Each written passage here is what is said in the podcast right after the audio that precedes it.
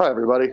This is Alec Ransom of the P3 Podcast. Uh, we're going to be doing a show here in just a few moments. Um, but before we get into it, um, you know, I just just want to let everybody know, um, you know, all the people that, that happen to listen to the show or uh, follow us on Facebook. Um, we have a, a, we've had a bit of a tragedy um, in the P3 family this week, and uh, you know we'll we'll get through it. Uh, we're a strong knit group. Uh, tonight we'll be rolling in as a as a trio instead of a foursome. Um, you know we'll we'll we'll fight through it. We'll we'll bounce back. Um, you know we'll we'll keep trying to entertain you guys as best we can. Um, you know even through the the tough times that we might be going through. But um, you know we value you guys as fans, and uh, any words of encouragement on uh, you know the YouTube or uh, Facebook or Twitter, you know, would be greatly appreciated, and uh, we'll make sure it gets passed on to the appropriate party. But uh, yeah, just before we start the episode, I just wanted to give you guys a little bit of an update as of uh, you know what's going on. So stay tuned. Um, you know, we appreciate the support, and uh, here comes the show. You're listening to the Pittsburgh Pile Driver Podcast.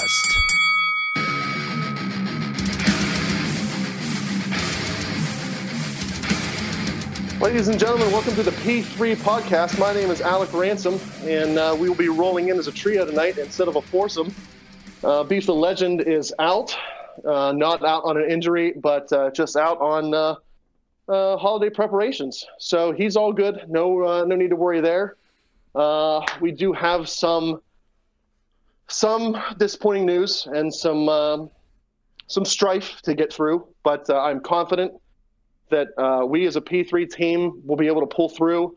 We're confident that you, as our fans, will be able to give us the encouragement we need to continue forward uh, in these troubling times. And uh, just to, to kick the show right off the bat, I just want to let you guys know that um, we have lost our beloved champion. Um, he's with us, he's not dead, but uh, he no longer holds the Cruiserweight Championship. I take this as a as a big blow emotionally, personally, professionally. I'm not happy about the way things have transpired, and if I could go back in time and do things differently, I I, I most certainly would do things differently. So, uh, with that said, I do want to introduce the the other two members of the P3 podcast that'll be trying to help me through this difficult time here this evening as the advocate. Uh, first off, I would like to introduce to you um, my co champion. We are tag team champions, Mr. Tiger Bomb Tom. Yes, it finally happened, and I'll be honest. Uh, yeah, it, it's uh, it, it's it's a it's a tricky situation. Uh, we're uh, I'm I'm tag team champions with with the advocate for the for the now former champion, but I will say it's almost be it's almost fitting because you're you're kind of the uh, you're kind of the keystone that brought me into this into this podcast. So I guess it's only fitting that uh, that I'm co-champions with you on my first run. So I want to make well, the most. You, I... we're we're gonna make the most of it, and then uh, we're gonna stab each other in the back on the next set of picks and uh, see what the hell happens. I I, uh, I, I appreciate the uh, the words of encouragement and uh, you know the faith the faith that you put in me. I appreciate that. Um, you know, as as your fellow tag team champion. However, it, it, it burdens me and it weighs on me deeply to have to introduce to everybody else as the advocate the longest reigning, the longest defending, the longest soon to be auditing former cruiserweight champion of the P3 podcast, Poot the Bard. Oh my gosh. Baby, whatever. Oh no. He's sullen and downtrodden. Uh, I, I, uh, feel like I've betrayed my former... client as the advocate. No, I um the only thing that's giving me solace in these um these uh hold on one second. This uh Oh in these um these uh dark times is uh the fact that my advocate, the best advocate that any rate former reigning, defending, undisputed cruiserweight champion Poot the Bard uh, could ask for. Mr. Alec Ransom is uh, co-champion, and it's a shame that he has to be uh, co-champion with such a fiendish, terrible s- scoundrel of a man named Tiger Bomb Tom. I can't keep this up. Hey Tom, oh, guys, Damn. get- I'm dying. Hey, just remember, I'm the monster you created. You brought me in, and now I'm taking it. Ah, No. I took it. no, I will say, I think it's very appropriate that uh, I, I joked about it and said that uh, someone in Bardic Industries would still be holding that belt, and by God, they certainly are. But uh, no, in all like goofy uh, joking aside, congratulations to our new, if I may, fellas, ready? Yep. All right, let's do it. Congratulations to our new, reigning, Oh. defending, Oh. undisputed Oh. Chew, chew, cruiserweight champions Tiger Bomb Tom and Alec the Madman Ransom. It's a good thing that Beef isn't here because I'm sure he would try to dispute this in, in some form or fashion. Whether whether he has a leg to stand on is, is beside the point. But I'm Now, sure if he he would try stood to on that it. leg, he'd break it going downstairs and say, "Give me five feet." Or, Oh. or, or that leg would have been taken off because of the diabetes. Oh, Oh, wow! you Jeez, I went, tell ya. man. I thought I was taking a low blow. You really, you really hit home.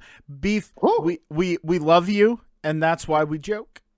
Yep. we But joke uh, because we care. It is in fact true. I lost the choose right champion. I hung my hat on the Miz, and we will get to it um, down the road here with when we talk about. I'm sure we're going to talk about TLC a little bit, fellas. Oh, absolutely. Yeah, Um, absolutely. But um, my my thought process was was good. It's just the order of operations was not. So, so did we? Like- did we? Was this was gonna say, it's championship like- it's like- decided it's by one point? um, yes, it was one well, point. One. Well, yeah. One. Yeah. One point was actually. Hold on. Let me. Let me. I have the. Oh, Tom. I have well, the while here. while Tom's picking up those uh those things, why don't we go ahead and thank the sponsors? I will start and thank our very own now new reigning Oh. defending undisputed one half of the reigning defending undisputed cruiserweight champions, Mr. Tiger Uppercut. Bomb Tom, and his channel Casual Gaming Dad on Facebook. Go check him out. He does a lot of really cool runs. Um, I feel bad. I have actually fallen behind on watching some of the streams. Tom, how is the um, God of War going? Uh, I finished it up last Oh. week, Wednesday night. Um, All right. It's um, it's amazing. Um, I I fought the Valkyrie Queen for the better part of an hour. That bitch was insanely difficult. You know, I've kept that game spoiler free because I thought eventually I would get myself into a PlayStation. Yeah. Um, and I, I'd really like to play it. So I kept myself spoiler free, but I kept hearing about the Valkyrie. Um, yeah, I, I mean it's there. Yeah, I mean it's it's nothing too too spoilery because you do come across one and then you find out there's more. So I mean they're optional. They're optional bosses. That the Valkyries don't really do anything too much in the way of spoiling the main storyline. Um, but uh, but no, it was it's an awesome game. The way it ends, I I hope they make a fifth one. Um, so now I found myself, I'm like, well, what am I gonna do now on my night stream? So I I decided to dive back into like some old uh the uh Resident Evil light gun games on the Wii, like uh, Umbrella Chronicles. Yeah, Yeah. yeah, Oh, those, those are are fun. great. Um, Well- and then uh, then real quick, uh, I just I played through and it's a short game and I beat it today. Uh, the at least for the first time. Uh, I I'm glad it came out on PlayStation. Uh, because I don't have a Switch yet, and I I wanted this. The Untitled Goose Game Oh yeah, dude, It is fucking hilarious, and I love it. it's a lot of fun. I, I, It's- that's My that- kids were cracking the fuck up, man. I loved it. you know, I've done a really good job of, uh, if I may say so myself, I've done a good job this year of buying Christmas presents for everybody. Um, Yeah. that I meant to. Other years, I go like, oh, today's Wednesday before Christmas. I better get on that shit. You know what I mean? Um, Yeah. But I've done a really good job this year, and so I decided I was like, well, I'm gonna make myself a little. What does Poot want? Christmas Yeah. gift, and Untitled Goose Game is one of them. It's hilarious. It's I, I, so funny. Honestly, like it's. I feel like that the goose, uh, like the way that you have to play the game and everything. I feel like that's ransom spirit animal. Oh, it totally is. Absolutely. Well, the other game, Tom, if you can find it, and I'm gonna move on here, but um, Yeah. Darkest Dungeon. Okay. Is it, Darkest. what's what system is it on? Uh, it's I know it's on Switch and PC. It might be on other platforms. I'm not sure, but those Okay. are the two worlds I operate in, so I know they're available. Dude, it is it is really addicting. It's really fun. You should check it out. Okay. I definitely will. Yeah, I plan. I plan on getting the Switch probably either like right after the holiday season or like income tax return time. So Aces. Um. So oh, we have. hold on, wait. I just want I want to ask one more video game question. Yeah. yeah, Um, speaking of the Switch, did you see the um, Breath of the Wild two little teaser thing that they did it? I think it was E three. Oh I- yes. I, yeah. yeah. I saw that there's. I saw that there's something in the works. Yeah. I They, still uh, gotta did first you- one. Oh, so did you play the first one? Yeah, I, I, I have not, but I, but I'm, I'm, I'm not going to be mad if anything gets spoiled because it's been out for long enough. I have it on the Wii U, and I just never got time I- to play it. So- I I They, have uh, in fact played it. I love it. So you know how they have like uh, the mummified Sheikah in that? Like they, Yes. they're the ones that give you like the the spirit orbs Spirit or whatever. orbs, yeah. And They're, they're like the, the mummified ones or whatever. Yeah. Did you see in the trailer where they showed a mummified Ganondorf? Yes. And then his, his eyes light up. Oh, oh, oh. Uh, dude, I and and like the very end of it is like right before it cuts away, it shows Hyrule Castle lifting up. Yep. We're like, yep, That was. sold. I would say that that was my only complaint about Breath of the Wild, and I I understand it's it's my own personal complaint, and not every Zelda game needs to have a Ganondorf in it.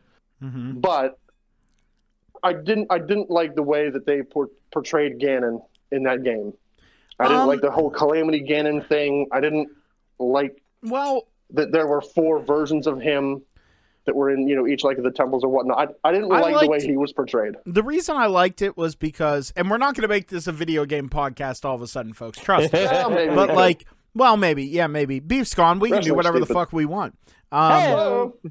Um, but uh, the reason I liked it was because it lended itself to the idea that Ganon was really something that was more of a force and more of something that was more primal and intangible if that Yeah. makes sense like it was Mhm. something that was more i- like yeah okay link's there zelda's there they have their powers they're strong as they are but like the idea of Calamity Ganon and the idea of Ganon in the four parts that that he was like I like the idea of the way they did it because it made him feel more like an idea versus like here's Ganondorf. Oh, he transformed into Ganon, beat pig version of Ganondorf. Like not not saying that's bad, honestly. But but it, Yeah, it made him feel more like it's something even if you beat him now, he will still be there.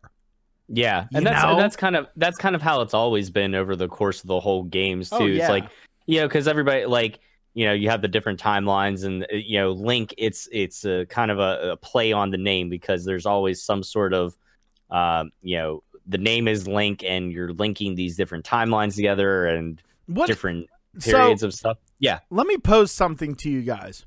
Yeah. What This is turning if we did make podcast. this episode? What if we made episode 30, which is this is what this is, by the way. Oh wow, Dirty Thirty. Yeah, Dirty 30 and Oh. Beef's not here. So what if we made this if we really fast reviewed like talked about TLC and then just talked about video games the rest of the time and called it the uh, episode 30 the 8-bit the like the 8-bit episode. Oh man. Look, I, I'm all for that, but No, I- like maybe maybe a different episode because I feel like we'd be slighting beef. Because Yeah. he's got a lot of good video game knowledge, and I, I feel like he would really want to be a part of that if we did a, a video game episode. he could opine upon that. But okay, so let me thank the other sponsors, okay? Derailed. So Tiger Round Tom, also Casual Gaming Dad 84 on Twitch and YouTube, correct? Uh, YouTube is just casual gaming dad Okay. Right now. I, I couldn't tell you what the the hyperlink is because it's whatever, but just just the same as uh the same black and white logo that you see on Facebook. That's the one on YouTube. Until I hit the until I hit the hundred subscriber mark, remar- uh, hundred subscriber mark, and I can actually get my own personalized, you know, link or whatever. So kind of like youtube.com slash poot the bard. Anyway, Yeah. um, exactly. so um but then uh, we also want to thank Sean Tischler and uh, his work with IWC as well. We had a blast at IWC Clearfield uh, 10. It was so much fun, and it, it, it kind of reignited and also started the flame uh, for some of us of uh, are, like going and seeing live wrestling shows, especially indie shows. And uh, again, rest in peace, the era of Argos. I now feel your pain, Jackson. yep. I now feel your pain. We are Have together. no. The age of Argos will be back, as will the age of the Bard. The- I'm confident. oh, yes, it will, sir. I'm looking forward to that day. But anyway, uh, thank you very much, Tim. And also thank you to Gould Gaming as well, offering on uh, Casual Gaming Dad's merch page over on Gould Gaming. We also have t shirts for the Pittsburgh Pile Driver podcast. You can go ahead and pick those up as well. They're really nice t shirts. And if they fit my big, dumb, fat ass, they will fit yours. Trust me. Hey-o. So, but anyway, uh, those are our sponsors. Thank you all very much for uh, for helping us out and supporting us, um, fellas. Uh, really quick before we get really super deep into anything, I want to hear both of your takes on um, what you thought about TLC from this past weekend. Uh, while I go have a piss. Oh. Well, uh, I'd be remiss if I, uh, if before we dive into that, um, uh, if I uh, also didn't acknowledge a new champion as well outside of the P3 podcast. Who's that? Because what? Oh, uh, I like how he can still hear us. Um, so uh, there was more wrestling than just TLC this week, and I just want to touch on this real quick, and we'll and we'll circle back around to it because there's another point to make off of it. Uh, but Friday night Ring of Honor had a had a pay per view. Uh, Saturday night NWA Power they had a, a show, uh, a pay per view show, and then Sunday was TLC. Uh, Friday night you got a new Ring of Honor World Heavyweight Champion in PCO. Now, I don't know shit about PCO. The only thing I know about PCO is the video I saw of him taking the suicide dive to the outside of the ring with nobody there. That's the only thing I know about PCO. Um, Was he the guy that did that on purpose? yes, Ugh. he's the champ. Um, Good job, Ring of Honor. well, here's the thing. Um, I mean, it, it's it's an interesting situation now because PCO is apparently kind of like this feel good story. We'll see how long that lasts. Um, and connecting uh, the Ring of Honor to NWA, uh, Marty Scurll, the villain, uh, showed up at NWA Power at the end of the show on Saturday night. Now Marty's uh, the pretty much the hottest free agent right now, so it'll be interesting to see if he sticks with Ring of Honor, uh, if they do whatever they can to keep him in there, or if he goes to NWA, or if he goes to AEW, or whatever. But we'll get to all that. Um, in regards to TLC, um, I'm not gonna lie, I, I missed the first two matches, which, from all accounts of what I heard, was probably the best two matches of the show. Aleister Black uh, versus Buddy Murphy, and then the um, uh, New Day versus the Revival. Um, the rest of the show, honestly, it overall it felt kind of lackluster to me. Um, I mean the main the main event was the main event was okay with uh, the Kabuki Warriors and uh, versus Becky Lynch and Charlotte Flair, a TLC match, but I feel like I, I feel like it lacked a lot of good uh, TLC match psychology. Well, Um, part of the problem was um, Ky- uh, Kairi Sane got a concussion during that match. That's what I'm hearing, and I'm not sure when it happened, but there, but like if that's the case, then yeah, I can understand why like the pace got slowed down. But sometimes some of the things they did, like it, it uh, I I borrow this from uh from uh one Mister Bully Ray because if there's anybody that knows about TLC match psychology, it'd be that man Yeah. um it, you know he brought up a phrase and sometimes this is this is something that i used uh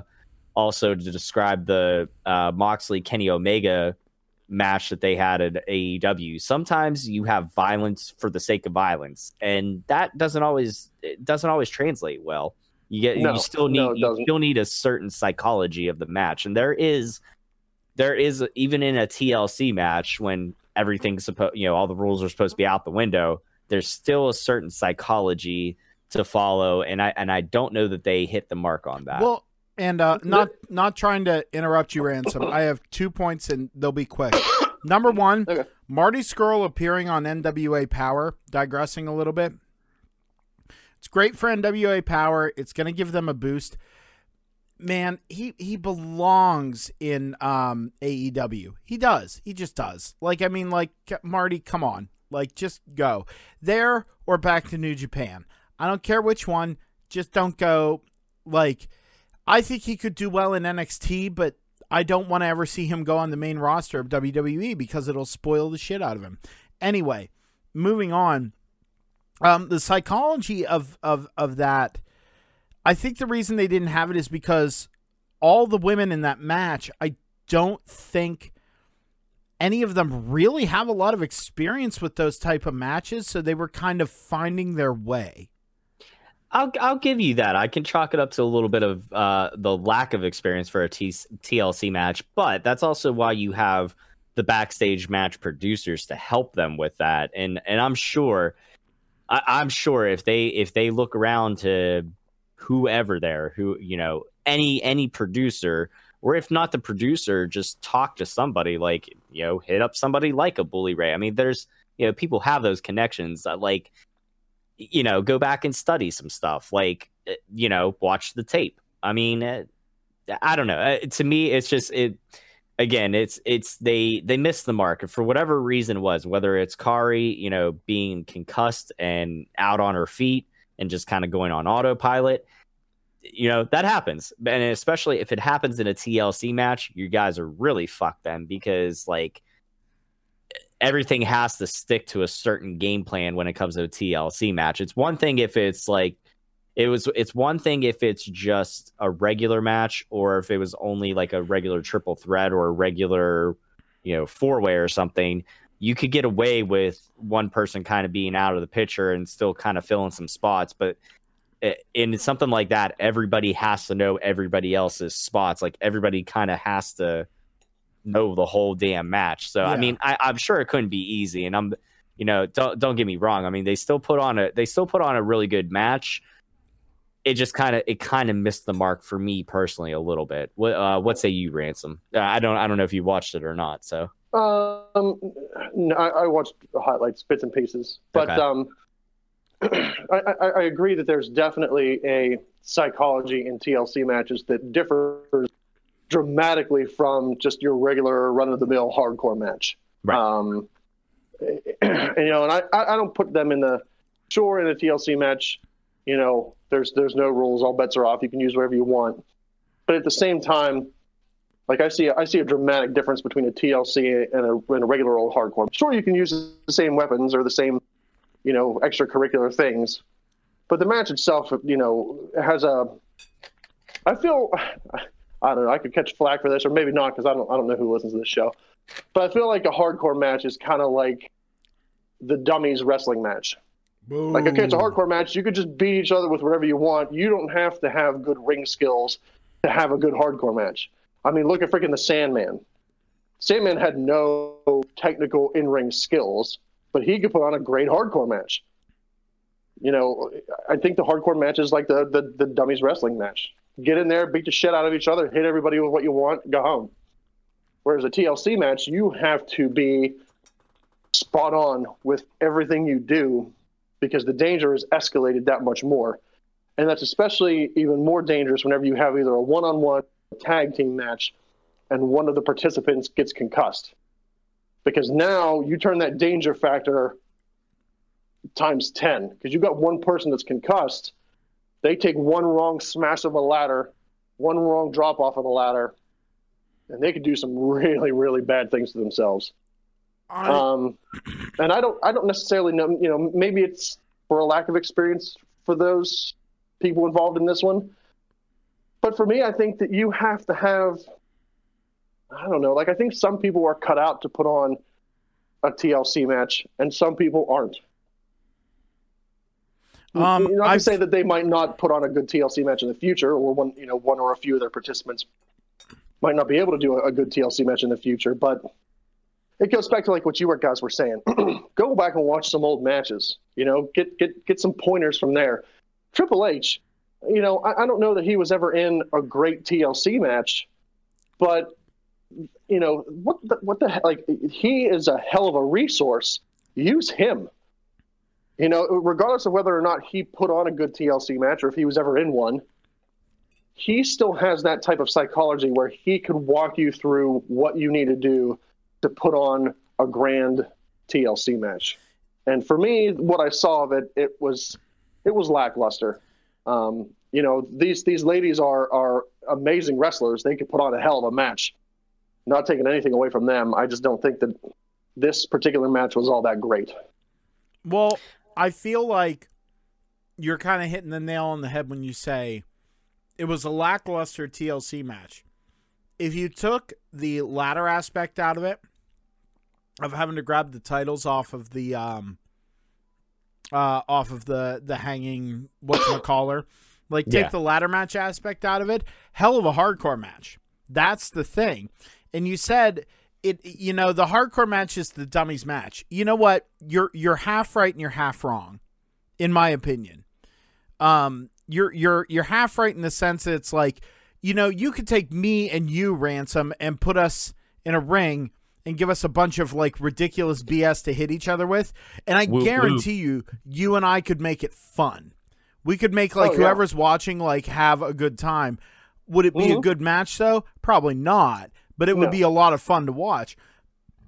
But that's the thing. It's like we take the if we take the aspect out of it of the the hanging uh the hanging belts, they had a really interesting, really fun hardcore match, and that's the point. Yeah, you mentioned Sandman. Sure, he could go out there and whack people with a kendo stick or a Singapore cane or whatever the hell you want to call it, and you know, smack people with like cookie sheets and keyboards and you know, power bomb them into whatever the fuck. But like that was the thing. It was just like Sandman would look at the crowd and go, "You want to see me do something badass?" They'd cheer. He'd do something badass. Grab the opponent and go, "You want to see me do something badass?" And they'd cheer and he'd swill a beer and whatever. To see people like um Sabu or Al Snow or Mick Foley or some of the guys who participated in the death matches in Japan put on those matches it makes it interesting because you believe these people are psychotic. I think they put on a really good the the ladies at TLC put on a really good hardcore match, not a good TLC match.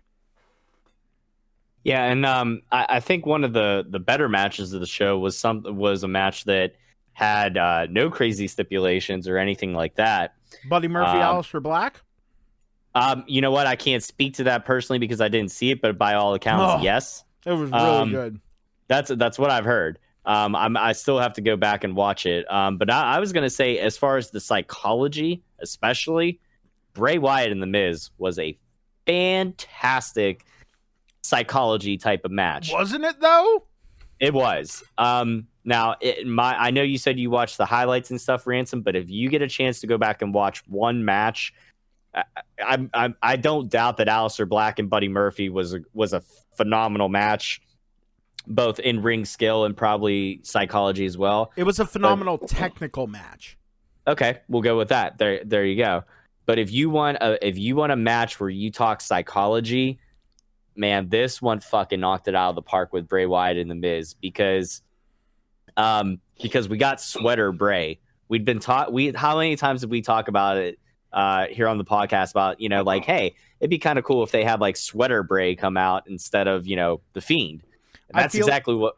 Go ahead. I, I was gonna say I feel like they missed the mark not having him come out in the Muscle Man th- stuff. You know, uh, yes and no. I mean, that could that could still happen. We could still get that iteration of him too. But I but I liked it because he came out in the sweater and he's got the universal title and he's waving everybody like hi and it's and you know he's all smiles and everything and he was pandering to the crowd and the crowd was in the palm of his hands, man.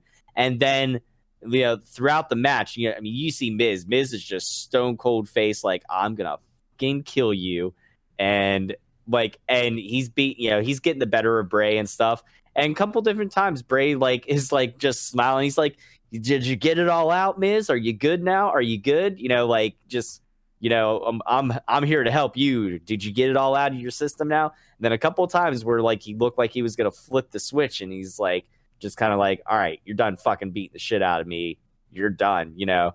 Uh, and um, just that then like towards the end of the match and everything like that, you know, I or was it right after? I'm I'm I'm losing track now with how things played out. But like the lights started to go out, like the fiend would come out and Bray's in the ring and he's like, he's here, he's here, and he's all excited. And uh and uh and then and then that's whenever we got the return of uh one Mr. American Dragon Daniel Bryan. So And that leads to my point. I called the Miz on this this match Right. because it wasn't a title match. It wasn't the Fiend. And I knew there was some fuckery going to happen with Daniel Bryan. Now, you weren't wrong. that was the problem. I had the right idea. It was just that fro- the WWE executed it in an order that didn't befit me holding on to the belt. Be- Right. Because I thought exactly what Daniel Bryan did was going to happen during the match to have Miz get one over on Bray Wyatt and cause all kinds of crazy BS with the Fiend. Yeah. I, I don't. I get what you're saying, um, you know, as far as the match goes, but I feel like there were times in that match where they really kind of blurred the lines between Fiend. Like I, I think feel that's the like point, for though. well, I, I feel like was, especially with all the Firefly Funhouse things. Like I feel like they've really tried to create this distance between the Bray Wyatt character and the Fiend character. And I feel like this match kind of muddied that water. a and, eh, you know, and if that's what they were going for, they nailed it. But I don't know. I, I- didn't like that aspect of it. I, I would have liked more if it's, it, it- you know, Bray Wyatt is cl- clearly this character, and the Fiend is clearly this character, and there's no, there's no muddying of the waters between the two. That's just my own personal thing. It was a good match. You know, don't get me wrong. It was a very good match. Uh, but that was the only little bit of a of a negative in it for me. Now, uh, real And I don't quick- understand what is it with the big stupid doink hammer. I, I I don't know either. That's that's something else altogether. I'm sure. I'm sure we could touch The on big if we, if we The need. hell's that The big doink hammer was from Hell in a Cell. Yeah. Oh yeah, that's right. That's right. Like I didn't watch that. that but that's the thing is like I understand it's supposed to be both like it's menacing because it's someone trying to be funny who is menacing. You know what I mean? Like I I don't want that with the fiend. I don't want that kind of stuff like have the fiend like instead of that stupid weird mallet like give have the fiend give Bray Wyatt like I don't know, like a a bowling ball wrapped covered in thumbtacks. Hmm. Like have him give him something that's like you know, like an FU kind of thing. You know what I mean? Like something really sadistic. Um. Now, uh, real quick, as far as the the pay per view on a whole, um, you had asked earlier, ransom, and I, I'll give you the the records, the rundown. So yeah, the uh, the overall results um, for for the TLC pay per view for us for the picks, uh, Poot Bard was sitting at two and four, uh, Beef the Legend and even killed three and three, and uh, myself and Ransom uh, were at a four and two. Um, so the Man. the only two the only two matches that uh that that the champ here, the former champ was uh, wrong on was Revival and and the Miz. Which honestly, if there was going to be any one of the ones that you went out on limb on a limb, that those were probably the ones to do it. You know what I mean? No, and So- that's that's why it took the risk because I was like, man, I could see them putting the belts on the revival, and I honestly, I really, really thought that I had a I had a kind of lock in on that that uh the the Daniel Bryan interference getting having Yeah. Miz go over. Honestly, I, I I gotta say the the two losses that Ransom and I both suffered on uh well, actually, we all suffered on Rusev and Roman Reigns. Holy shit, were we way off on the mark on those? Yo, like, I I even put up before the match ended. I put up hashtag Rusev deserves better. yeah. I I, I don't get it. Why is Now, I didn't watch. I didn't watch Raw last night, so I have no idea what happened, if anything, could after the fact of that match with the storyline. So I'll have to. I'll have to. Uh, I'll probably have to do that. You know, a- after we get done recording, or after I do a little bit of a stream or something. But uh, I- um, yeah. you know that is I- such a stupid, Oh, it was. stupid storyline. It Holy was. Thank shit. God. It. Thank God. That's. I, I, it's got to be over now. I I- hope. you would Well, think that but uh, you know how WWE likes to beat a dead horse with a dead horse. So no Oh like my gosh! And look, I do want to say this. Yeah, I, I- I know that uh, you know beef is really up CM Punk's ass. Is a you know probably one of the biggest CM Punk marks I've ever known, aside Oh, from yeah. CM Punk himself. You know, I think I think beef is a close second to a CM Punk mark as as CM Punk is to his own mark. nice. But you know, I, I will say this about him: I, I'm glad that even though he's back working with WWE, he's not a corporate shill, and he'll call it how he sees it. Yep. Um, you Well, know, it's for 'cause he those of you who don't Fox. know, oh, he doesn't work for WWE. He works no, for he Fox? works for Correct. Fox. yeah. Uh, he well, works for even there, I mean, WWE and Fox are kind of like the same thing now. Um, you know, you can't really badmouth WWE because you're kind of bad mouthing Fox. But Uh, Fox Fox tweeted out, um, you know, a picture of the of the match and said, you know, I know CM Punk is going to have something to say about this one. And CM Punk replied to that tr- tweet with a picture of him watching a hockey game. Yep. Didn't say anything, just a picture of his TV with a hockey game on. And thank God for CM Punk because, you know, he's not a corporate shill to WWE or to Fox. And I think that's how we pretty much all feel at this point. Like, oh, is there going to be a Rusev Lashley match? I'm going to watch something else, or I'm going to go poop. You know, I'm going to do something other than watch this stupid match. dude, uh, I will I will say this. Taking the storyline out of everything, they put on a pretty good match. The end obviously was botched a little bit. I honestly didn't. I didn't watch it. I was wrapping gifts.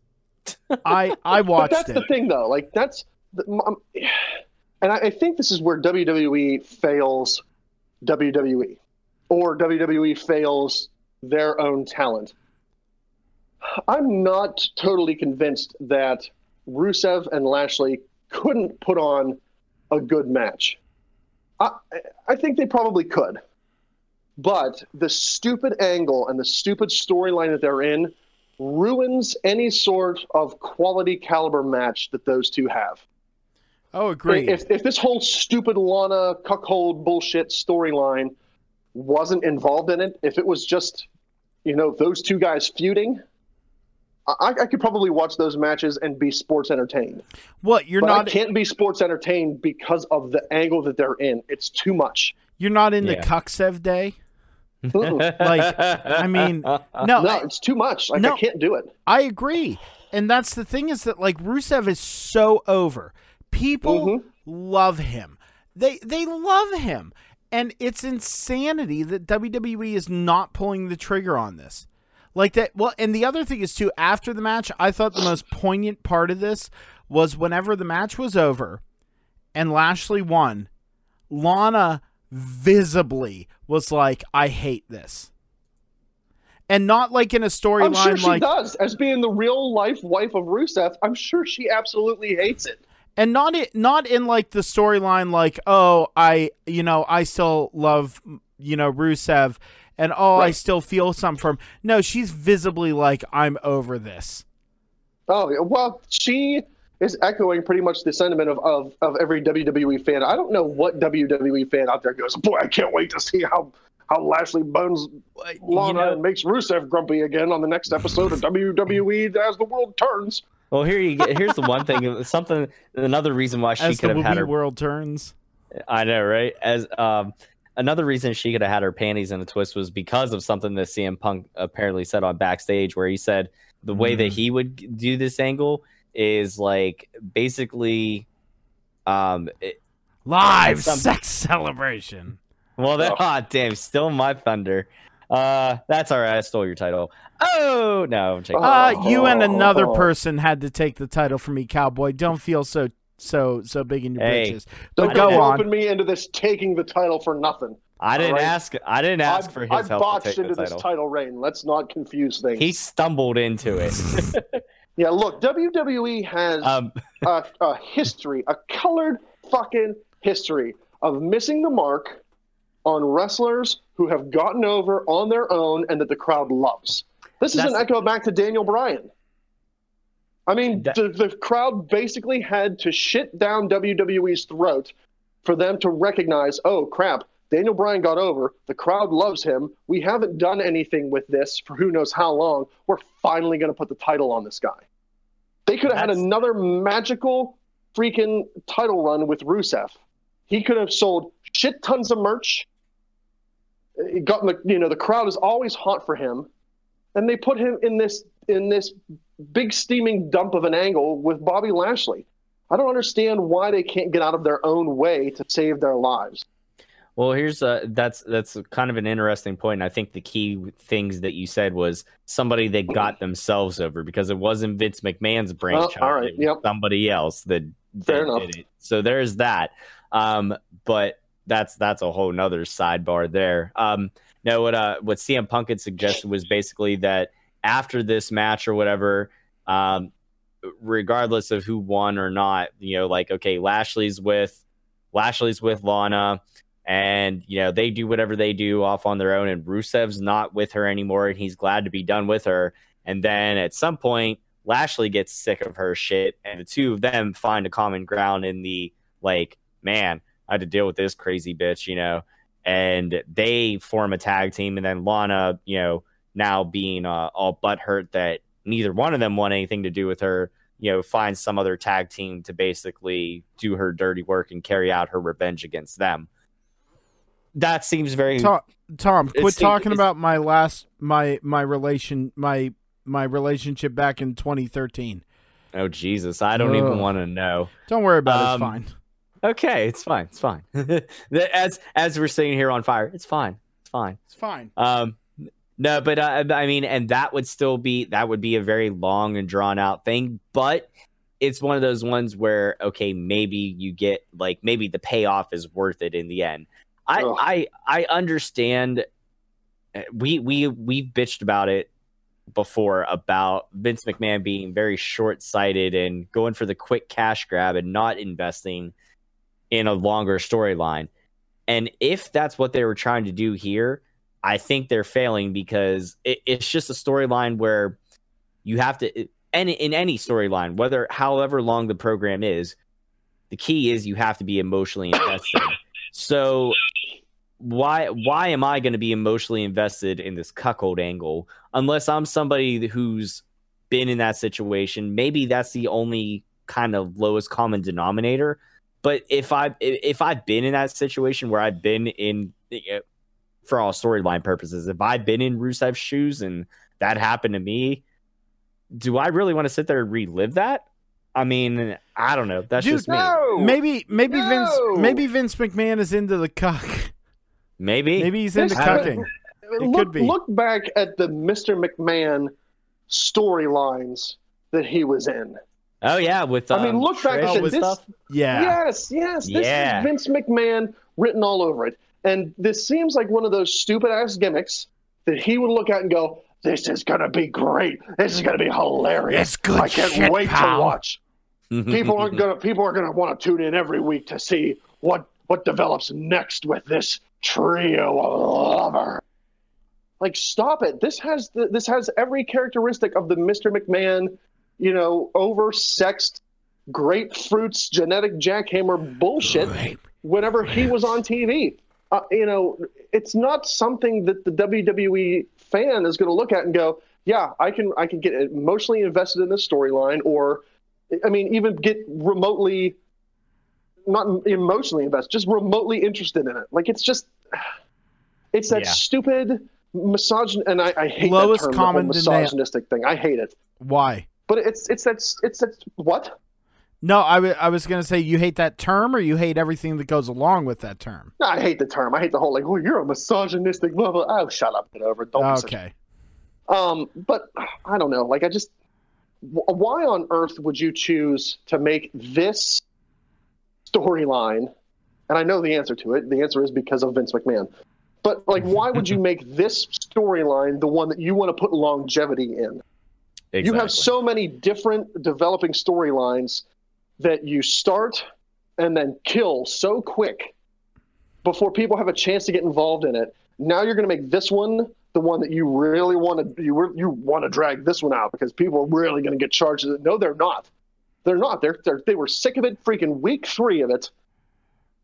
And, and you continue to drag this bullshit on. Please I let this angle die. It's a garbage angle. I was sick of it week one, and I think part of it is because they came out with like the like gratuitous making out and stuff like that. If they would have No. saved that for, if they would have saved the gratuitous makeout sessions for a little bit later and built to that, maybe I would have felt a little bit differently. I still probably wouldn't have cared for the angle, but Yeah. I was sick of it from the. I was sick of it from the word go. That's just Yeah. me. It's just there's no there's no believability in it. There there Right. was there was believability in the Edge Lita Matt Hardy storyline Because, it was it- real. That stemmed, It was that real. yes, that stemmed from reality. It did. So if you want to make that into an angle, if all three participants are okay with doing that, and you want to stem that into an angle, that angle works because people are smart nowadays. People have the internet whenever that happens, so people knew that was a real life thing that happened. Lita and Matt Hardy were together. Matt Hardy got hurt, or he was on a different show, or he was out somewhere. Lita hurt, started yeah. traveling with Edge, and Lita and Edge hooked up. Matt Yep. Hardy lost his shit over it, got fired. You can make that into a believable storyline because it happened, based in reality. Well, and the This, same thing. this stupid angle is not based in reality. It's based in stupid Vince McMahon's oversexed, balls deep imagination, and he loves it, and he's shoving it down people's throats. Stop it. and the same and the same thing could be said for uh, you know if they if they ever decided to do a storyline i know they i i don't watch it but i know just from seeing commercials that they touched on it with uh on total divas like the stuff that happened with uh carmella and corey graves It- yeah yeah it's real life it's a real life situation. We talked about it on the podcast. It happened but i, I feel it from uh, it seems like from all accounts you know all those parties have moved on. Does that mean that they're going to make it into a storyline? No but they don't necessarily need to. But like you said the, the big thing the big thing is believability. We understand that pro wrestling is scripted. We understand it's you know quote unquote sports entertainment so yeah you have to have a bit of a you have to suspend your Disbelief, disbelief yeah. yeah so but you know you still want some sort of believability like i still from being a from being you know a lifelong fan do I do we call every match right? No, we don't. But there are mm, times where no. like there are times where I'm like, wow, I really did not see that coming. And I, I'm glad. I'm glad that that happens because it still lends to some sort of believability that like, oh, I really don't know what's going to happen. Maybe, you know, so, like what is real, what is not. Like let's blur the line. But know? then, but then that also lends to the fact that when you are like a smart fan or you've been a lifelong fan and you kind of are, you know, in a little bit on what's happening. The problem is then whenever you don't call something right and they do take a left hand turn, you go, oh, this means that everything is going to get better and they're going to start making better calls and they're going to start this. And then you're disappointed again when they don't. And you're like, oh, so it's just the same. Okay, Yeah. got it. You Um, know, Now, real quick, that, to kind of to kind of segue a little bit, Ransom had talked about you know people getting themselves over. Somebody who uh, over the course of the last number of years has gotten himself over tremendously. Uh, I mentioned him before earlier on was the villain Marty Scurll, Oh yeah, man. and and we talked and you and you talked a little bit about it, Poot, saying you know like where you thought like he would do well or where he wouldn't.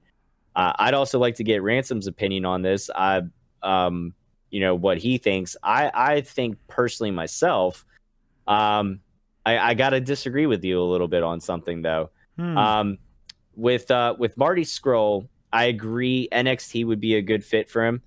Uh, but I wouldn't ever want to see him get called up to uh, Raw or SmackDown Well, because I That's feel what like I said. yeah, I, I I agree with that. Yeah. I agree. New Japan. Um, I disagree, though. However, sending him to AEW, and here's why. Huh. Yes, his friends. Are, yeah. Oh, wait for this. I'm waiting. It'll make you. It'll make you scratch the chin a little. So, All yes, six of them. Yeah. Oh, hey, oh. hey, hey. I I wasn't gonna. I wasn't I gonna. I say wasn't that. gonna. sympathize with that remark. Okay. I Um, sympathize with that remark. um, no, I, uh, I, I, um, uh, yes, all of his friends, all you know, the the Bucks and everybody are over there in AEW, Yes. but it, but it's like one of those things. It's one of those situations where you already have, um, so many high profile people over there in AEW that you need, you need, um, you know, you need to build up some of the younger talent and stuff like that, like. Like you got you've got Jericho, SCU, uh, the Bucks. You've got Cody, who is bigger than AEW itself by all accounts. Look at his fucking pyro and his entrance, for God's sakes. Um, y- Ooh. you know, but uh, but you know, you got some guys that you need to you. Those are your guys that you're building around right now. So you got some of these other teams and stuff that you need to build up, like your Jurassic Express, like your MJF and Wardlow.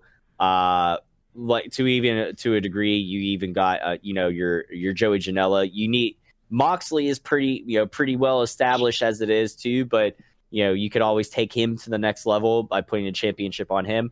So if you have all these people that are already kind of high up on the pecking order, doesn't Scurll kind of just kind of get lost in there a little bit like I- it wouldn't it wouldn't feel he wouldn't feel like he had as big of an impact in AEW because then who do you who do you put him who do you put him with like what young talent do you put him with or you know who's he helped get over or anything like that that's Well, Can I interject here and, Yes, and uh, please. voice an opinion?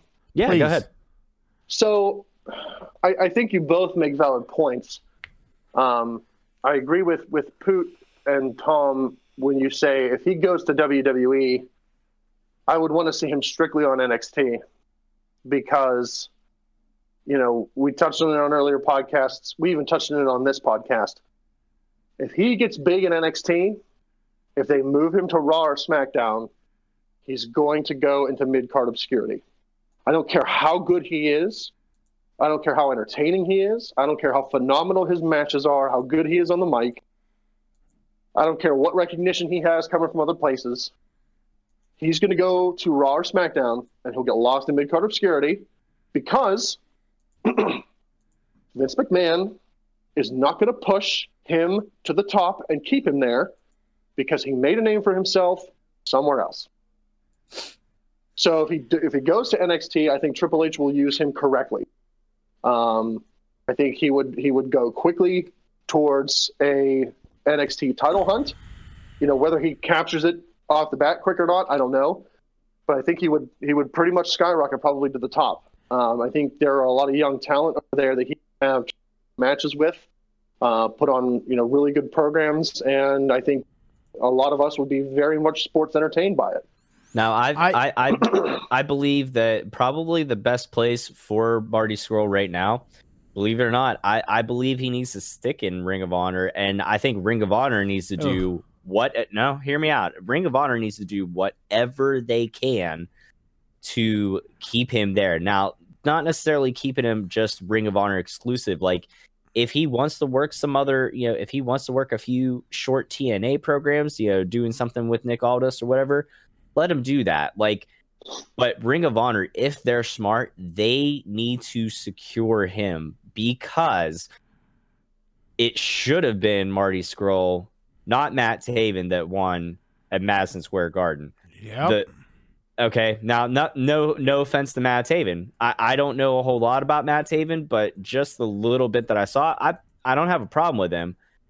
But um, you know, PCO being the the champ, the Ring of Honor champ right now, you have that. Let him have it for a little bit. Let that feel good thing happen. I don't know how long of a program you do with that, but then you have some, you know, some really good heel come up, you know, take the title off of PCO.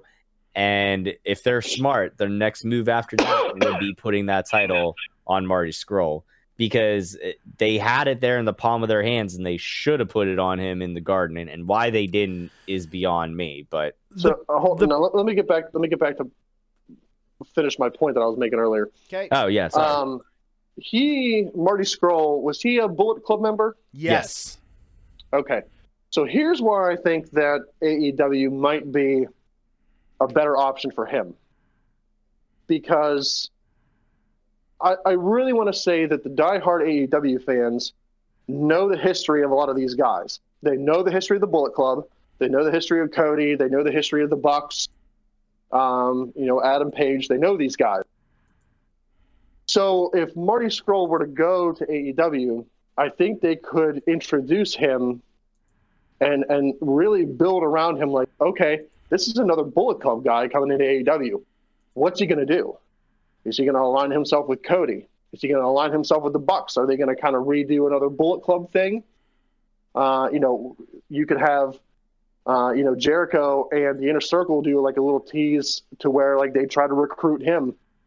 You know, I, I think there are a lot of options for him as far as storyline goes in AEW. I don't think he would get lost in, in, in the bucket of talent that they have. Um, you know, cream rises to the top, and if you're the cream of the crop, whoa, uh, I think you're gonna you're gonna rise above other people. Um, you know, you're not gonna get buried anywhere. Hang on, I- I heard somebody take a breath. Hang on. Well, Um, can I go ahead? just yeah, just give me a second. Yeah. Um, ah, shit, I got derailed. Um, I, I I think he, I think he has better options in AEW for interesting, stable, stable storylines. Not like stability, but you know, what stable is he going to go with? Is he going to be by himself? You know, is he going to align with some of these guys? Um, it, it, it's hard to say. I think he could have you know really good matches in, in NXT, but I think AEW is probably his best choice. Um, no, I guess I guess maybe I I, I phrased it completely wrong. I, maybe not so much lost in the shuffle, but I feel like that if he went to AEW, the the top card end would be like too, too top heavy. If that makes sense, I don't know. It could Like- be, but uh, is that necessarily a bad thing to have the top of your card be top card heavy? I Yeah, mean, mm-hmm. essentially, that's essentially those are people and those are matches that everybody's going to want to see. Wh- So it keeps the the fans more invested as opposed to oh, this guy's facing Johnny Nobody. I- I don't care. I, I, I don't care. Like I don't care if, if Marty Scurll's going to go to NXT or Ring of Honor or New Japan and face you know Billy Bob. Who cares? I'm not invested in that. But if he's going and facing Jericho and Cody, you know, if Yeah. he teams up with somebody and faces the Bucks, or even if he goes to NXT, he goes NXT and feuds with Adam Cole. You know, yeah, man, like that's that's high profile, and I'm interested in that kind of stuff. Well, if and and the big, like I think the big leagues nowadays, WWE was always the measuring stick. Like it was, if you make it to WWE, you make it to the big league. I, you know, I, I think when it comes to the promotions that are out there nowadays, I think some guys would be completely content with going from, you know, like a Ring of Honor, New Japan, you know, what have you, which, in my view, are kind of the the middle promotions. I mean, if you make it to to AEW, they've got weekly television programs, they got monthly pay per views. You know that that's also kind of like making it to the big time. That's that's the one thing that it, regardless uh, regardless if Marty Scurll stays in Ring of Honor or not, Ring of Honor needs to get on even if it's taped, even like even if they do like how NWA does, they need like weekly episodic Yes. TV, which they don't have because I couldn't even tell you the last time I saw Ring of Honor on TV, but when I do, I have no idea like if it's I know it's not current. I know it's not because I because I've asked somebody that before and they're like, no, they're like six months behind on TV. I'm like, well, what the fuck's the point then? Like, why am I Mhm. watching? Why Yeah. why why am I watching? Give me If a reason. If you're a free agent, you need to make it. You need to get to one of those promotions that has, whether you like you said, whether it's taped or whether it's live, but it needs to be on TV weekly. Yep. Yep. And I, I feel I feel like Marty Scurll would be doing himself a disservice if he Hell. did not go, to one of those promotions. even even though even though uh, I know Beef and and us have kind of uh, shit on it a little bit with some of the stuff that they've been doing, but fucking Impact, they've they're doing weekly stuff. Whether or not it's the greatest product at the time or not, that you know that everybody has their own preference. But um, I- but Impact is doing is doing some stuff. You know, they got they got weekly stuff, and they're on they're on AXS. So it's not just whatever like pop TV or whatever anymore. It's it's it's a big it's a step up from where they were. And they they've got some really good talent over there, and Sami Callihan and Tessa Blanchard, and you know. Uh, have but go ahead, go ahead, Pood. I, I know you were, I know you were chomping at the bit for a point there. I no, I I understand why you would say this about Marty Scurll and not wanting him to go to AEW. I do. You don't want him getting lost in the mix, and I don't think it would be. Oh well, we're gonna push Marty because everyone in the front office is buddies with him. I really Mhm. don't. Marty Scurll is, in my opinion, one of the best wrestlers today as far as it goes on the independent scene for psychology and in-ring talent with what he does. He is like an evil modern day Bob Backlund. Like like like it's not like in the insane like you know Bob Backlund's character where he's like wild-eyed and everything like that, but how he works in the ring. And he can work with anyone of any style and make it interesting. That's something that a lot of wrestlers can't do.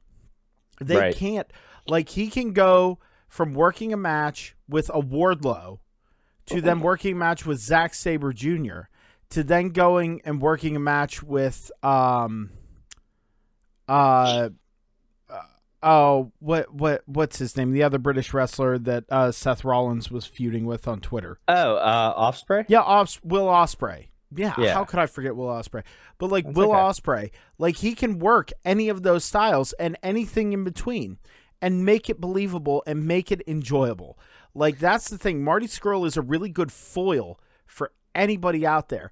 That's why I said Marty Scurll going to AEW would be great. Also, because if you notice right now, AEW is building a lot of stables you Yeah, know, they you have really the are. inner circle you have um what is it um uh nightmare the nightmare collective Yeah, oh yeah, Brandi's yeah. doing. Brandi Rhodes' thing. Yeah, that's yeah something. you know and even then you supposedly have a little bit of growth with um um the dark order Yeah, and that's the thing is they're building all these you know what? Yeah the dark order are bad guys but they're not villains.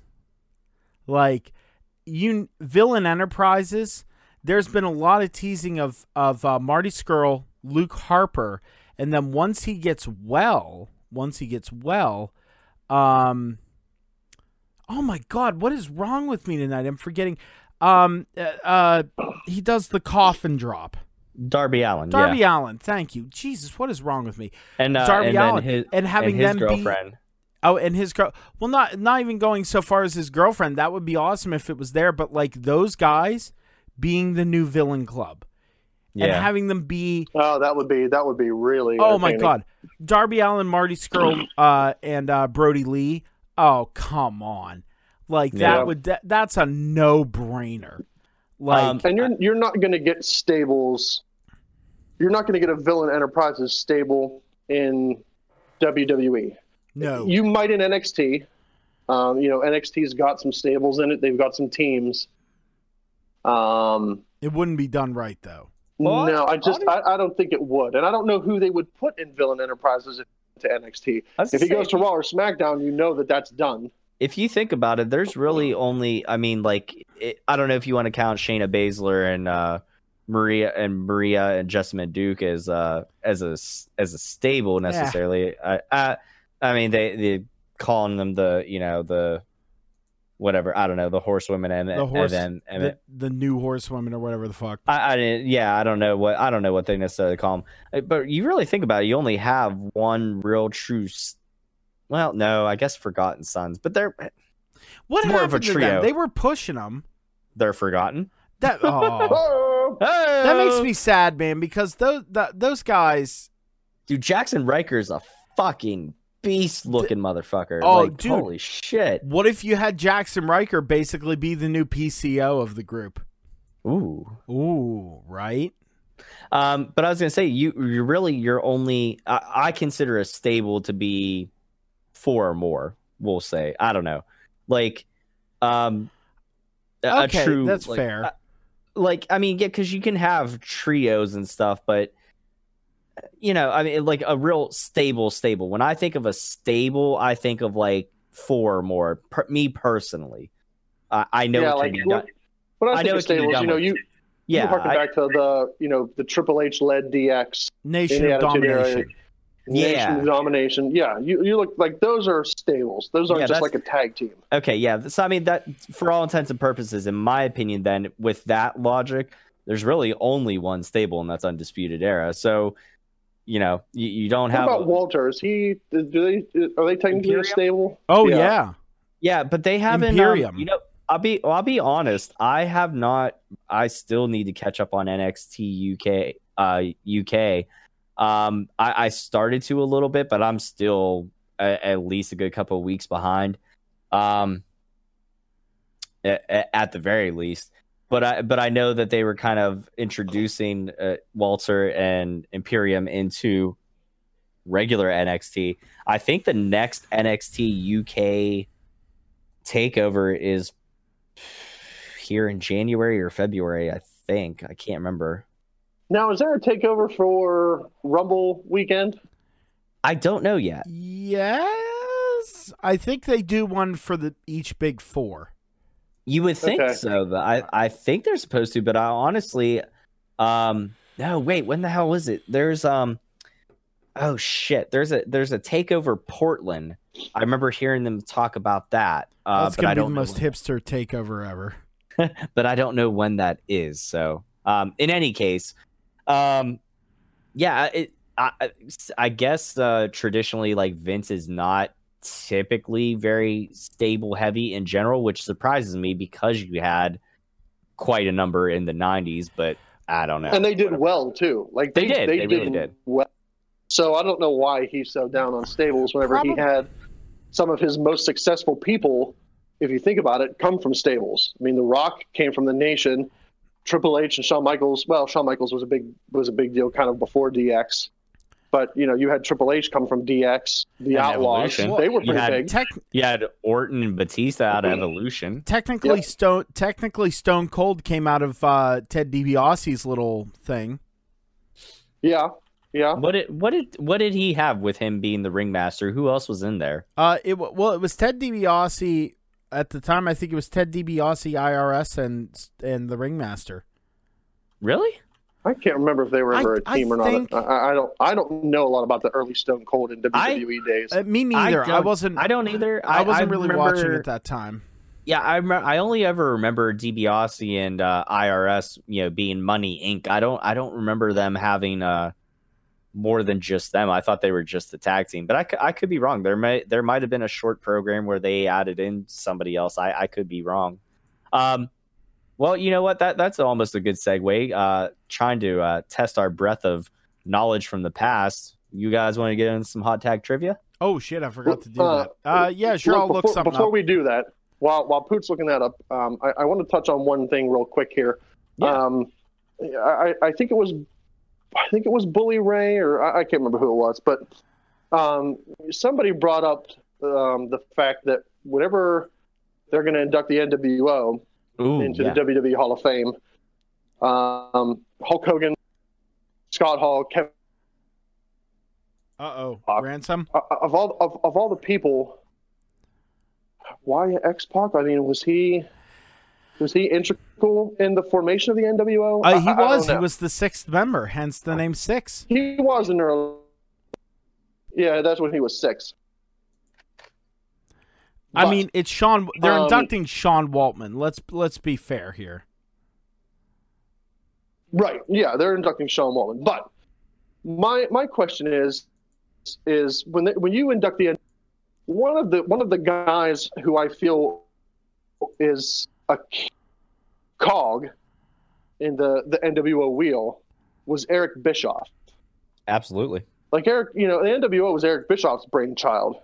Um, you know, he was part of the stable. That was kind of like the, you know, one of the, the huge coups of WCW was, you know, like the president of WCW, Eric Bischoff, is now a member of the NWO. Um, you know, he put it together. He was a member of it, and he's not getting inducted into the Hall of Fame with the NWO. Somebody, I can't, I, I want to say Bully Ray, but I could be wrong. um, you know, said that it was a a travesty that Eric Bischoff isn't being inducted with probably the hottest thing to ever come out of WCW. And I want to get your guys' opinion. Do you think that um, an Eric Bischoff inclusion would be warranted in the NWO Hall of Fame, or not? Not so much. Um, I I mean,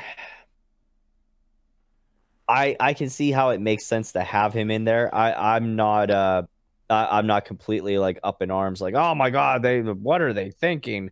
Um, I I definitely I can see the I can see having him in there. Um, if they don't if they don't have him if they weren't gonna have him in there, I think at the very least they're probably gonna have him introduce them, which and by all accounts, if, if that if he's if Bischoff is cool with that, you know, and I from all accounts, I don't think there's any I don't think there's any hard feelings with uh whenever Bischoff got let go here from his from his role as uh you know the head of creative or whatever for SmackDown. Um it's I think honestly Eric Bischoff himself eh, could be warranted as just being inducted by himself in the WWE Hall of Fame because if it wasn't for Eric Bischoff, there really wouldn't necessarily be the Monday Night Wars, and you wouldn't have some of the characters or some of the uh, uh, some of the you know the bars raised to the point that they were on on Monday Night Raw and everything like that during the Attitude Era. You know what I mean? Like it, it wouldn't be the it wouldn't be the same. You wouldn't necessarily have the Attitude Era if it wasn't for the Monday Night Wars. So Right. I, So- I'm I'm okay. I'm okay. I'm okay if Eric's not being included in the NWO. However, I would like to see him at some point inducted by himself into the Hall Yes. of Fame. So that that was going to be my my theory or suggestion on you know on the whole thing is if they're keeping him out of being inducted into the Hall of Fame with the NWO strictly to be able to induct him by himself at some point. excuse me. I you know I, I'm fine with that because you know Yeah, how you feel about WCW and, and Eric Bischoff, or, he himself played such a pivotal role in the world of professional wrestling and sports entertainment. Like you said, the what's what's the word I'm looking for? Um, It- like the, the the whole sphere of sports entertainment, I feel would be completely different today if it hadn't been for Eric Bischoff right. sure they lost the war and WCW did some you know goofy shit, but I mean he really did. You know, the Monday Night War did more to help professional wrestling than it did to hurt professional. Yeah, I mean, that it really did. because competition breeds excellence, which is Yes. why we're you know which is why we're lucking out having uh you know the the Wednesday night wars with AEW and uh you know NXT. Um, It makes things better for the fans. If they induct And- Eric Bischoff by themselves, I'm all for that, or by And- and- himself. I was gonna say, and another one, uh, and I'll let and I'll then I'll let Poot uh, chime in here. Um, an, another one that I think that uh, that they purposely that at least in this case, I'm almost positive that they purposely left out and not have him being inducted with the NWO and have him being inducted by himself would be uh, the Big Show or the Giant, whatever you want to call him, Paul White.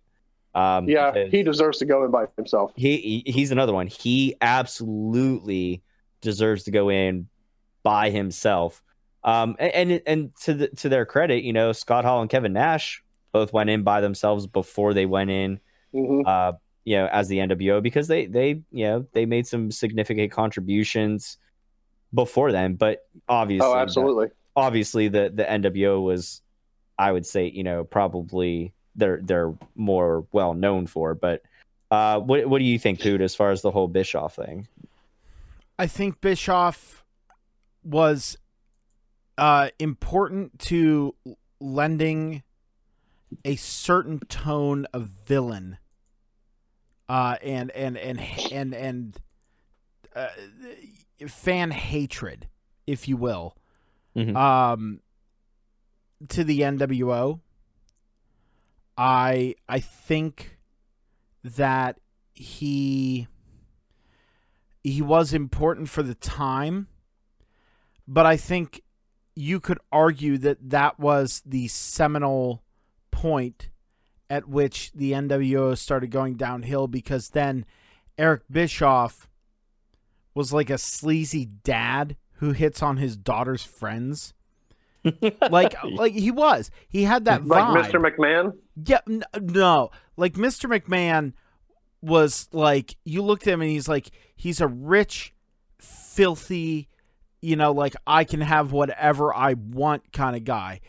Bischoff was more like the guy who's like greasy and always has an angle and you know, like that kind of guy who'd be like, "Oh, hey, you know, like just like a predator more so like a like a less like open about it. Like it's like a subtle thing. You know what i mean Yeah. versus mcmahon who was very open and be like ah yeah come here ah, let me bone you ah grapefruits you know what i mean like it, like he was very open about it like yeah. bischoff was more like trying to be subtle and creepy about it Yeah. um and not in an open way i like i think it it lent a certain kind of like Like Bishop. people like- hate Bischoff. People hate Bischoff. Therefore, if you want to get the NWO over as a heel stable, put Bischoff with them. And and I'll, I will say this about Eric Bischoff: Bischoff was really, really, really, really good at. Um, he was really good at at uh, like on the mic and getting people to buy what he was selling, and what he was selling was you know, we're the best and fuck you, don't you wish you were us? You know what I mean?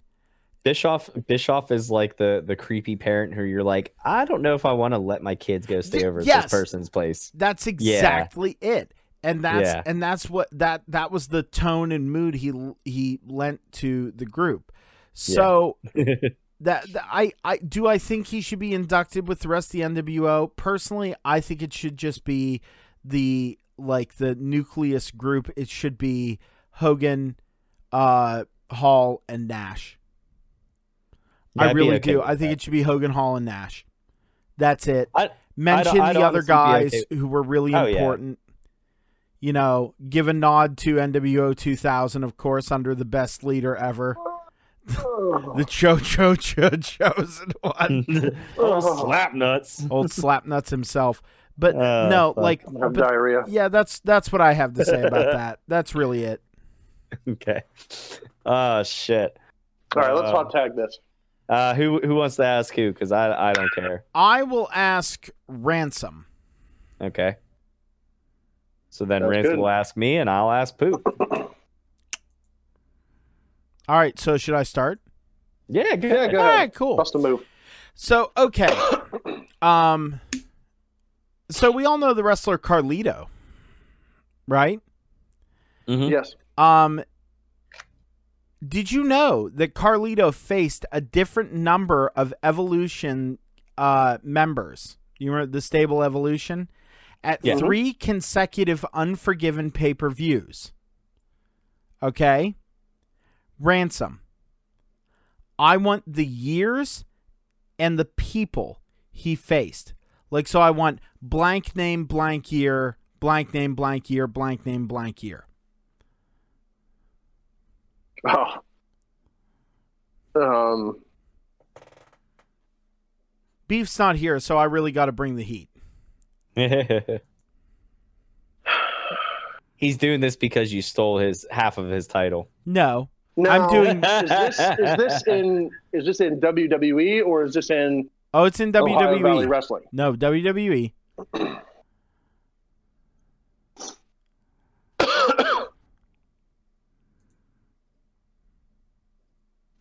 I I don't know. Okay, well, give, Um, I, I, I want to say that he faced Orton, Batista, and Triple H, you're saying I have no idea what year. Okay, well, I'll tell you what. Give me the three people that you think. So you're saying Orton, Batista, Triple H. Yeah.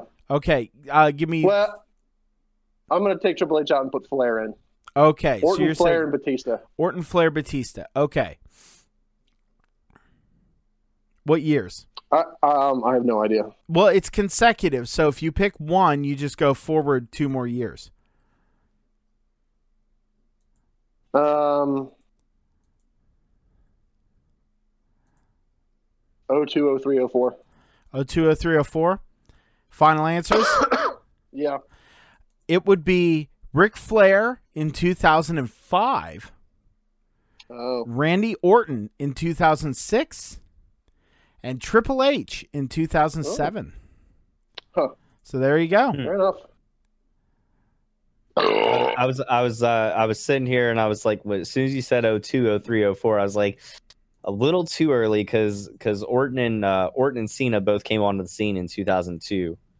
Uh, so so so it had to have been at you know a little bit right after that, but yeah, I I, I wouldn't I would not have uh I would have not have gotten that at all. So All right, so Tom, yes, sir. Kurt Angle question. Oh, Can you name for me the titles that Kurt Angle held? I- I, don't care about how many and who and when. I just want to know what championship belts Kurt Angle held in. WWE. Okay. Um now are we also counting uh the the rebranded or re revamped ECW as a WWE title? Uh, we are not. Okay. So I couldn't remember if he held that. I, I, I was pretty sure he did. Um, well, he's definitely held. Uh, he's definitely held the WWE Championship. Um, I don't remember if he. I'm trying to remember if he held the World Heavyweight title as well or not, or if that was uh, if he was he was there before that all went down and did that whole no- nonsense faffery. Um, definitely WWE Championship, definitely Intercontinental, definitely European. Um, and I'm trying to think if this was again with the with the tag team titles. I don't remember if that was whenever there was the WWE titles and the World Tag Team titles or not. But I know he I mm, no cuz or was that I'm trying to remember if if the stable of him and uh Shelton Benjamin and Charlie Haas, I don't I don't think the Freebird rule was in effect during their uh tag team title reign. It was not. It was not. Okay. But I still feel like he held tag team titles with somebody at one point, if, even if it was a short run. I just can't remember who. So I'm going to say uh, definitely Intercontinental European, uh, WWE Championship, and then I'm wavering on Tag Team Championship and a World Heavyweight title. But that's what I'm going to go with pretty sure he's I'm pretty sure he's held just about everything. So in WWE, Kurt Angle is pretty much dripping in gold. Yeah. Um, he is had a very impressive uh, series of, of title reigns in the WWE. He has had the World Heavyweight Championship, the Tag Team Championship, the WWE Championship, the European Championship, the Intercontinental Championship, the Hardcore Championship, Ooh, I forgot about that one. and let's not forget that when the invasion happened, he also held the WCW United States Championship Oh, and the. WCW Championship. ah, So he's, I mean, Kurt Angle in the WWE dripped in gold. He's done it all. Um, oh my goodness! Now, bonus points if you can tell me what um, TNA titles he held. Tuh. I don't even know what titles were in TNA. I mean, I know he was TNA World Heavyweight Champion at some point. Um, I I don't even know what their lesser titles were. Like, Um, I didn't either, but you're right. He was the TNA World Heavyweight Champion. Um, he was also a TNA Tag Champion, uh, once sense. with Sting and once with AJ Styles. okay, And he was Yeah. also a TNA X Division Champion. oh, okay, So, I mean, and he, you know, I, I don't count any of the other like tournaments or whatever the TNA had because, you know, who cares? Um, but he was a king of the ring in WWE. yeah, Um, he won the WWE Tag Team Championship tournament um, with Chris Benoit.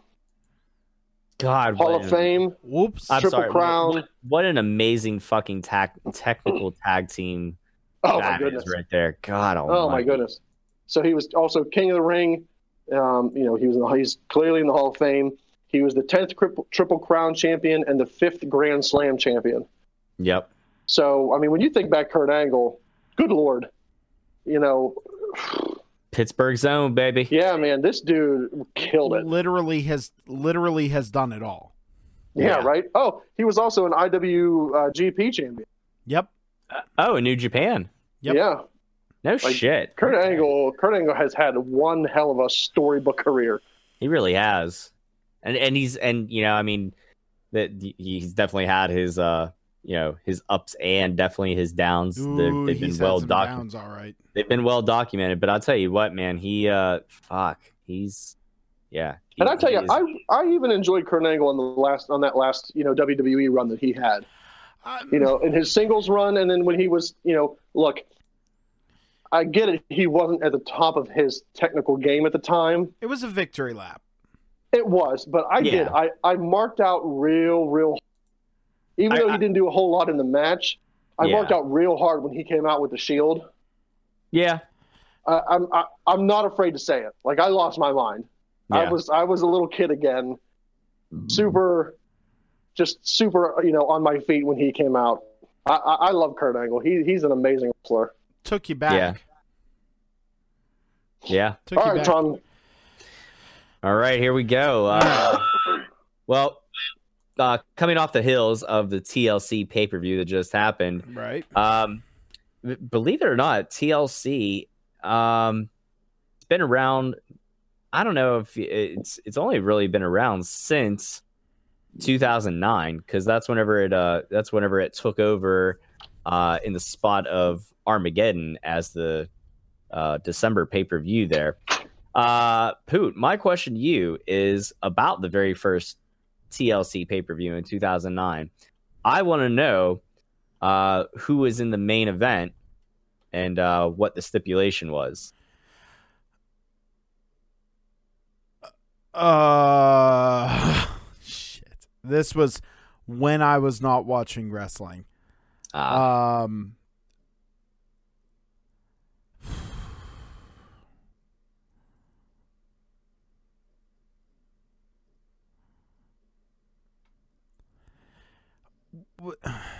and there and there is a bonus question after this one. oh boy. Um,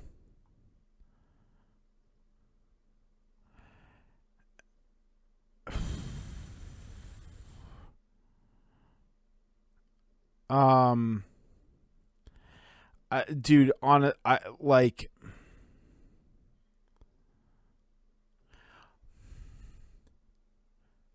What was this? There was there was a year that there was a I don't know, 2009. I don't even know who was really like faffing around in 2009. Good lord. Um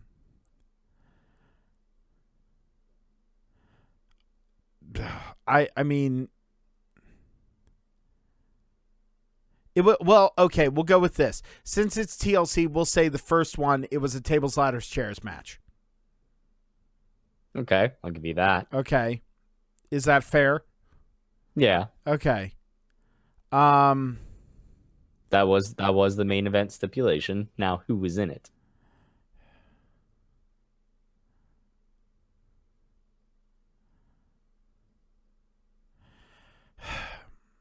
I w- part of me wants to say the Hardys, but I feel like the Hardys were not around at this point.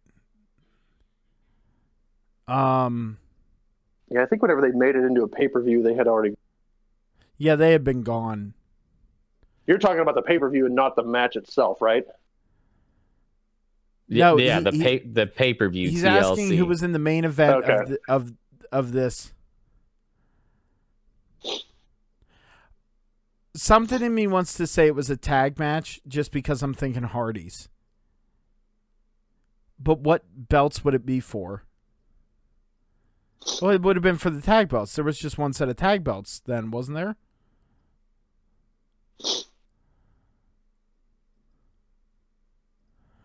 I man, fuck. I uh, you know what? I'm gonna go with I don't know, man. I don't know. Okay. Uh, ransom. You uh, got a guess? Yeah, I think I got it. Okay. I think I got it off of off of Poot's meanderings there. Okay. It was a tag match. Um, I think this is when um, I think this is when Jericho were champions, and I think the main event was was Jericho versus Triple uh, uh, Degeneration X. I think they were the main event of that of that first one. You're absolutely right because that harkened back to you saying earlier. You know, don't remember if there was any memorable uh, Triple H TLC matches. Well, there's the there's the one there for the uh, for the WWE Tag Team Championship. That- so That was literally, I think, a year before I started watching wrestling again. yeah. Now here's a bonus question for you guys. All right. in the course of the TLC pay per view from you know starting in 2009 uh, to currently, there was one year where the pay per view was renamed Tables, Ladders, Chairs, and Stairs. Oh my! I want the year, and I want who was uh, who was also in the first ever Steel Stairs match. Oh, uh, 2013, and Mick Foley and my left nut. I don't. I don't. No, I. I honestly, I'm gonna say 2013. I have no idea. Ransom. Your- What was your question? Who was in the first stairs match? Yeah, it was the first ever steel stairs match, and this this particular year, the the TLC event was re was uh renamed that year. Tables, ladders, chairs, and stairs because Alright, of so I- this match. I, I, I have almost all of it, but I couldn't fathom the other opponent. Um, I, I, a Big Show for sure was in that first match. Um, and it was 2014. But I could not, for the life of me, I cannot remember who Big Show faced. But I'm confident that it's 2014 and that Big Show was in the first stairs match. I don't know who I don't know who his opponent was. Once again, Ransom is on the money. Uh, the opponent that you're looking for is one Eric Rowan. Oh wow, Eric no, Rowan? I could not. I no, Yeah, I don't remember Fuck. him being in that match at all for some reason. yeah. No, I. I. Like yeah, that. Yeah. Did Big Show the- win that? I can't even remember if Big Show won that match. Um, that is a good question. That I don't have because that was not the main event, but Oh, okay, because of that particular match, they renamed it that year. Tables, ladders, chairs, dot dot dot, and stairs. oh and gosh. who cares? Because that's literally the only time in ten years that that happened. So I That's basically probably was. a good thing too. I basically was thinking. I was like, what were the really shitty years of WWE, and that's why I landed on 2013. I was damn close. Yeah, pretty but- close. well, guys, the uh, the hour is getting long. Yeah. So, uh, what do you say we thank the sponsors and we get the hell out of here? it's a good idea. Cool. You Kick the wanna- tires, I, I'll tell you what. I'll kick them tires and light them fires. Thanks you. Uh, thanks. Thanks yous once again to uh, Mr. Mr. Tiger, uppercut. Bomb Tom, and uh, his page Casual Gaming Dad for supporting us. And uh, go check him out on Facebook. Again, go on over. It's facebook.com slash Casual Gaming Dad. Correct. Uh, yeah, yeah. yeah, um, facebook.com slash casual gaming dad um go on over there uh give him a like and uh check out some of his streams he really is entertaining and he's a lot of fun uh you can find him on youtube at casual gaming dad and on twitch at casual gaming dad 84 um and i'm going to throw it over to uh our new le champion one of our new le champions i'm going to throw it over to uh mr tiger bomb tom tom you want to take it away Sure thing. Uh, we also want to thank uh, Mr. Sean Tischler and all his work that he's done, uh, bringing IWC to the Clearfield area, and uh, for uh, you know putting our name out there amongst the amongst the independent wrestling community. Also want to you know just in general shout out IWC uh, because uh, because of Sean Tischler and the IWC Clearfield X event has definitely ignited uh, my passion for some independent wrestling, and uh, I can't I can't speak highly enough about IWC. Um, I'm hoping, fingers crossed. I gotta um, I'm gonna send him a message tomorrow and see what his schedule is after the holiday break here, as we will be off for the next two weeks. Uh, not recording on Tuesday nights. We'll see about a Sunday morning show somewhere in the middle, just to kind of wet the whistle. Uh, but I'm hoping after the holiday break to secure something with Mister uh, uh, IWC Super Indie champ uh, Johnny Patch. But ooh I'm I'm hoping, yeah. Um, but uh, no, just in general, uh, IWC want to shout them out, uh, and uh, also a big shout out to uh, to my sponsors for my page, uh, Gould Gaming, for putting up the P3 shirts in uh, my section of the shop. So if you head over to Gould Gaming, uh, you know, make sure you uh, check out my section, Casual Gaming Dad section of the shop. Uh, also, don't forget to use the discount codes uh, if you need them. You feel free to message me on Facebook, and I will give them to you. But save yourself a little bit of scratch uh, because you know who doesn't want to save money when you can. Um, there's a particular code if you get anything out of my section to save 12% off whenever you check out. Uh, that's Casual Gaming Dad VIP. Uh, and then the promo code, if the re- the applies to all site wide, is Gould Gaming Three. Either one of those codes help out my page and help out us here uh, with the uh, P3 podcast, especially if you're getting a P3 shirt. So uh, check it out. And um, Ransom, you got anything that you want to add there uh, in the end, or No, man, I think uh, everybody covered it. We're good. okay? Um, well, I, I'd like to thank our missing compatriot, Mr. Beef the Legend. This was a very efficient episode and never come back. no. I'm just but, uh, I'm just I yanking your chain. I, per, I, I missed you for sure in this episode. Oh, I- I definitely did. Dude, I absolutely I absolutely did as well. Like beef joking aside, like we missed you, buddy. We can't wait till you're back. Also, next week we'll probably not have an episode up because it's Xmas time. Absolutely, yeah, and and and we want to thank everybody, and I'm sure I don't think anybody's gonna bitch about the fact of us not throwing up an episode next week. So, like I said, uh, if if we get a chance the this Sunday after Christmas or the Sunday after New Year's or whatever, maybe I'll I'll jump on, and if anybody's uh, available and wants to jump on the Sunday morning show, maybe we'll do that. Maybe not. Who knows?